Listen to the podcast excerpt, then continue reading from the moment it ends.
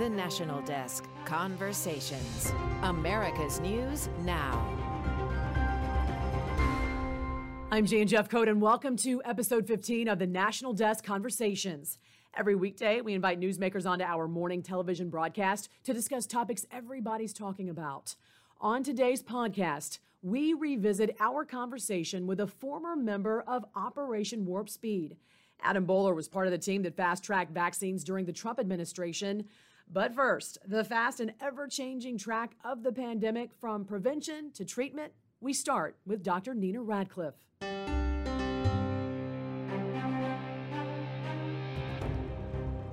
Hospitalizations are on the rise as health officials work to combat a winter surge of the Omicron and Delta variants. And now we're seeing a growing number of cases in people who are boosted. Joining us right now to discuss the latest coronavirus headlines, Dr. Nina Radcliff. Great to see you, Dr. Radcliff. Happy Monday. Good to see you, Jen. According to the CDC, 1.3 million new COVID cases are expected here in the U.S. by Christmas Day, and the U.S. could see more than 15,000 deaths by January 8th. What's your reaction to hearing these numbers as we start to see an increase in hospitalizations? It sounded like we were going to be turning the corner. Now, not so much. Well, I think that the data is pretty stark and clear. After the surge of the Delta variant back in September, the numbers never came down to an acceptable level before going up again. This is what medical and public health experts have been warning is going to happen when not enough people are changing their behaviors. And now Omicron casts a larger shadow each day, driving infection rates, which will stress hospitals. Medical facilities are preparing and making contingency plans for what could be our nation's worst surge ever. The unvaccinated continue to account for most COVID hospitalizations and deaths. It's still a pandemic of the unvaccinated, and there's no question about this. And all of this is coming as millions of Americans are preparing to gather and travel for the upcoming holidays. Again, the best way to protect yourself is to get vaccinated. And we know the Omicron variant's peaking in South Africa at the moment. How does this information factor into our fight here in the U.S. against COVID? What metrics are being analyzed from South Africa to predict what we can expect here in the States? Well, scientists are gathering information, racing to gauge the threat of Omicron in our country. And as the tally of cases mounts here and abroad, what has happened and continues to happen inside labs over the next few days and weeks will help scientists determine the true potential of the virus threat. A few leading indicators that will help experts figure out how much of a threat Omicron really is are cases rising? Are hospitalizations in other countries driving surges?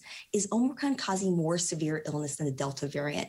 And to complicate matters further, we live in a world where some people have immunity to COVID 19 at varying levels. People have been vaccinated or they've been infected with other versions of the virus and recovered.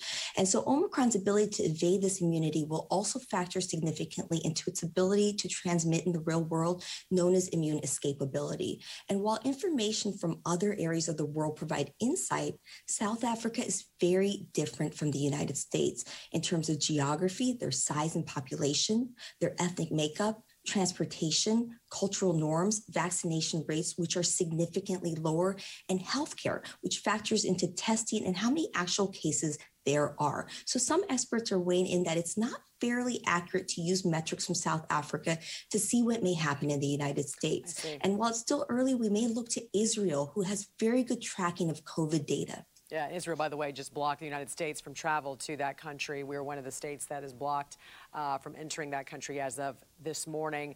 Also wanted to ask you about this new study that we reported on this morning that suggests breakthrough cases, COVID cases, may supercharge immunity. In other words, those people who got three shots or two shots if it was Johnson & Johnson, those people who are boosted and also then contract COVID now supposedly, according to the American Journal Medical Association, found they were a thousand percent more effective in their immunity in, immune system as opposed to those who did not get infected with COVID. What do you know about this?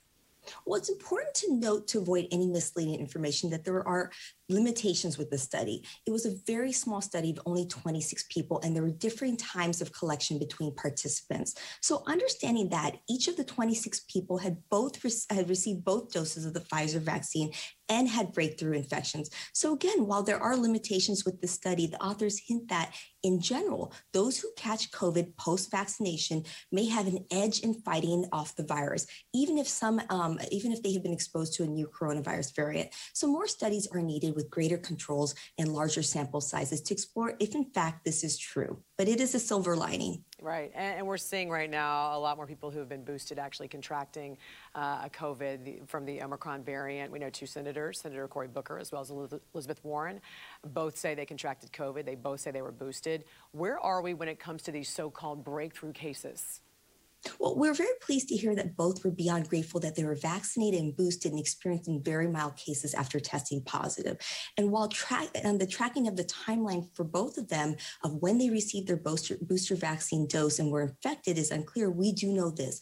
Our vaccines and booster regimens cut the risk of severe COVID hospitalizations and death. It doesn't prevent you from getting infected. Right. And that's why mitigation efforts of masking, getting tested, and staying home if sick are so important. So health officials are sounding the alarm about the rising number of Delta and Omicron cases spreading nationwide, with COVID cases skyrocketing from coast to coast and hospital beds are filling up. So as we brace ourselves, people need to know that COVID vaccines do work and provide important protection to individuals, their families, and their communities. Vaccines protect not only those who are vaccinated, but those who cannot get vaccinated. And it's almost a misnomer when you put it like that. The fact that we call it breakthrough when the vaccines do not promise you're not going to get infected.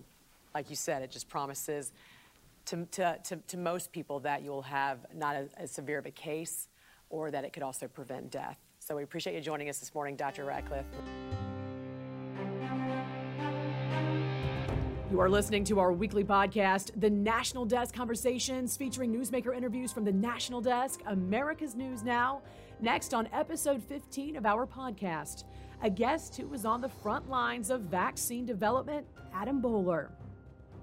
You're listening to our weekly podcast, The National Desk Conversations, featuring newsmaker interviews from the National Desk, America's News Now. Next on episode 15 of our podcast, a guest who was on the front lines of vaccine development, Adam Boehler.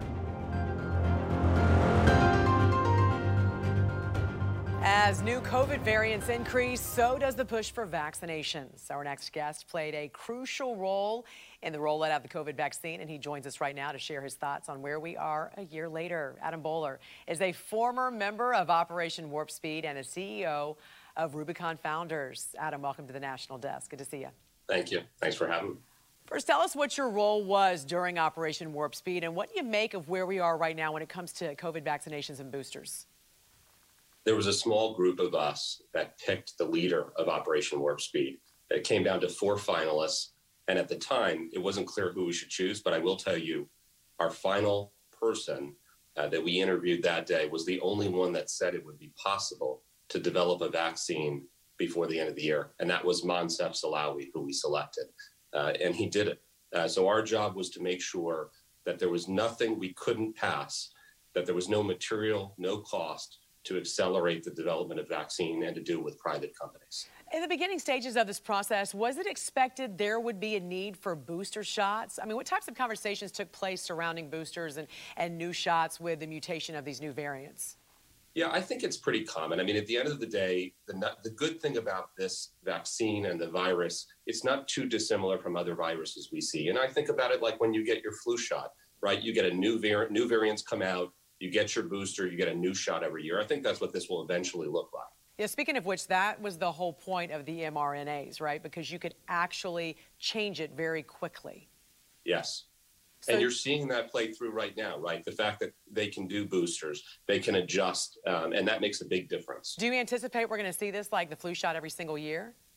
Yes, I don't think that corona is going to go away. I think that it's just going to become part of normal life. So as people get their flu shot, they'll get vaccinated. I did it just myself uh, at CVS a few weeks ago with both. And you believe it'll be tailored specifically toward variants?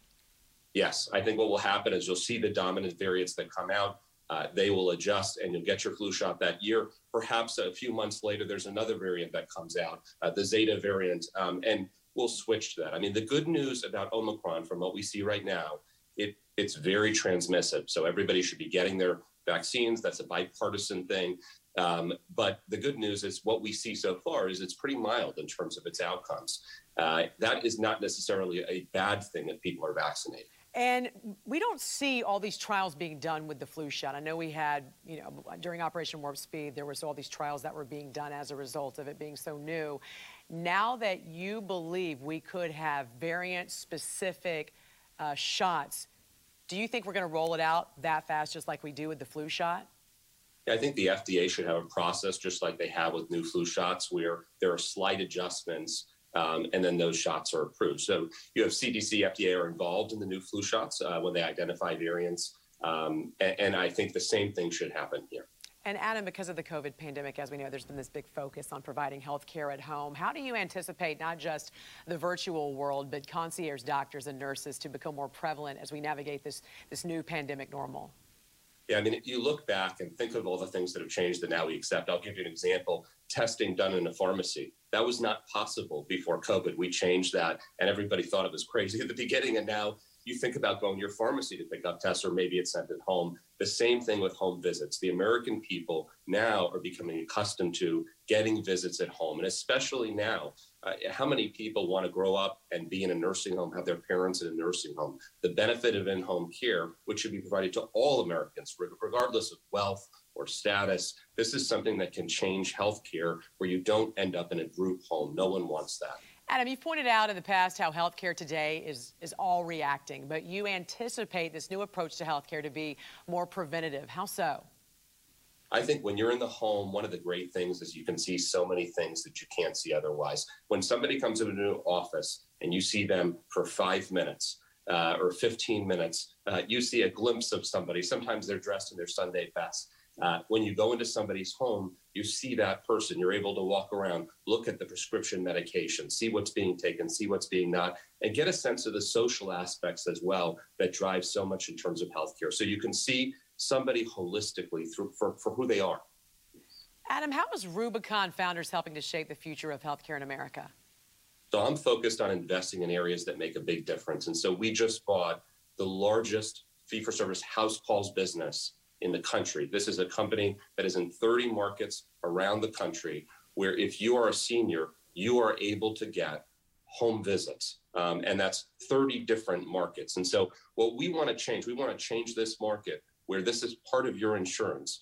Everybody that needs it is going to be able to get home visits. And let's have a place where people can retire at home uh, with supports at home uh, where they want to be. And, and not only that, you know, this is not about raising costs. If you're treating somebody at home, even if it's two in the morning, um, the alternative here is 911 going into a hospital. That is expensive. That is bad. A bad situation. It's not good for anybody. If we can change that and avoid it and do a visit in your home, uh, it saves the whole system money too. Yeah, and, and, on the other side too, for, for doctors and nurses, this might be something that might be more appealing to them as opposed to being in the hospital as well.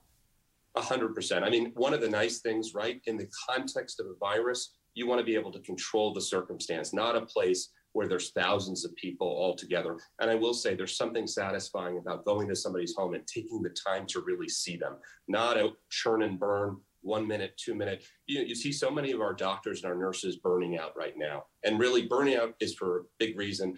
Burnout is not just work. It's the feeling you get when you sit in traffic and nothing's moving forward and you have stupid rules you don't want to deal with. When you're doing good things, even if you're working hard and you make a significant difference, you don't get burned out. So, this is a different way to work.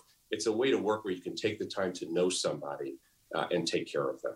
Adam, pleasure talking to you this morning. We appreciate your time. Really appreciate it. Thank you. That's episode 15 of the National Desk Conversations. Join me each weekday morning from 6 to 11 Eastern for the National Desk, America's News Now. Check your local listings or you can stream it on our website, thenationaldesk.com. Our podcast comes out twice a week with fresh newsmaker interviews.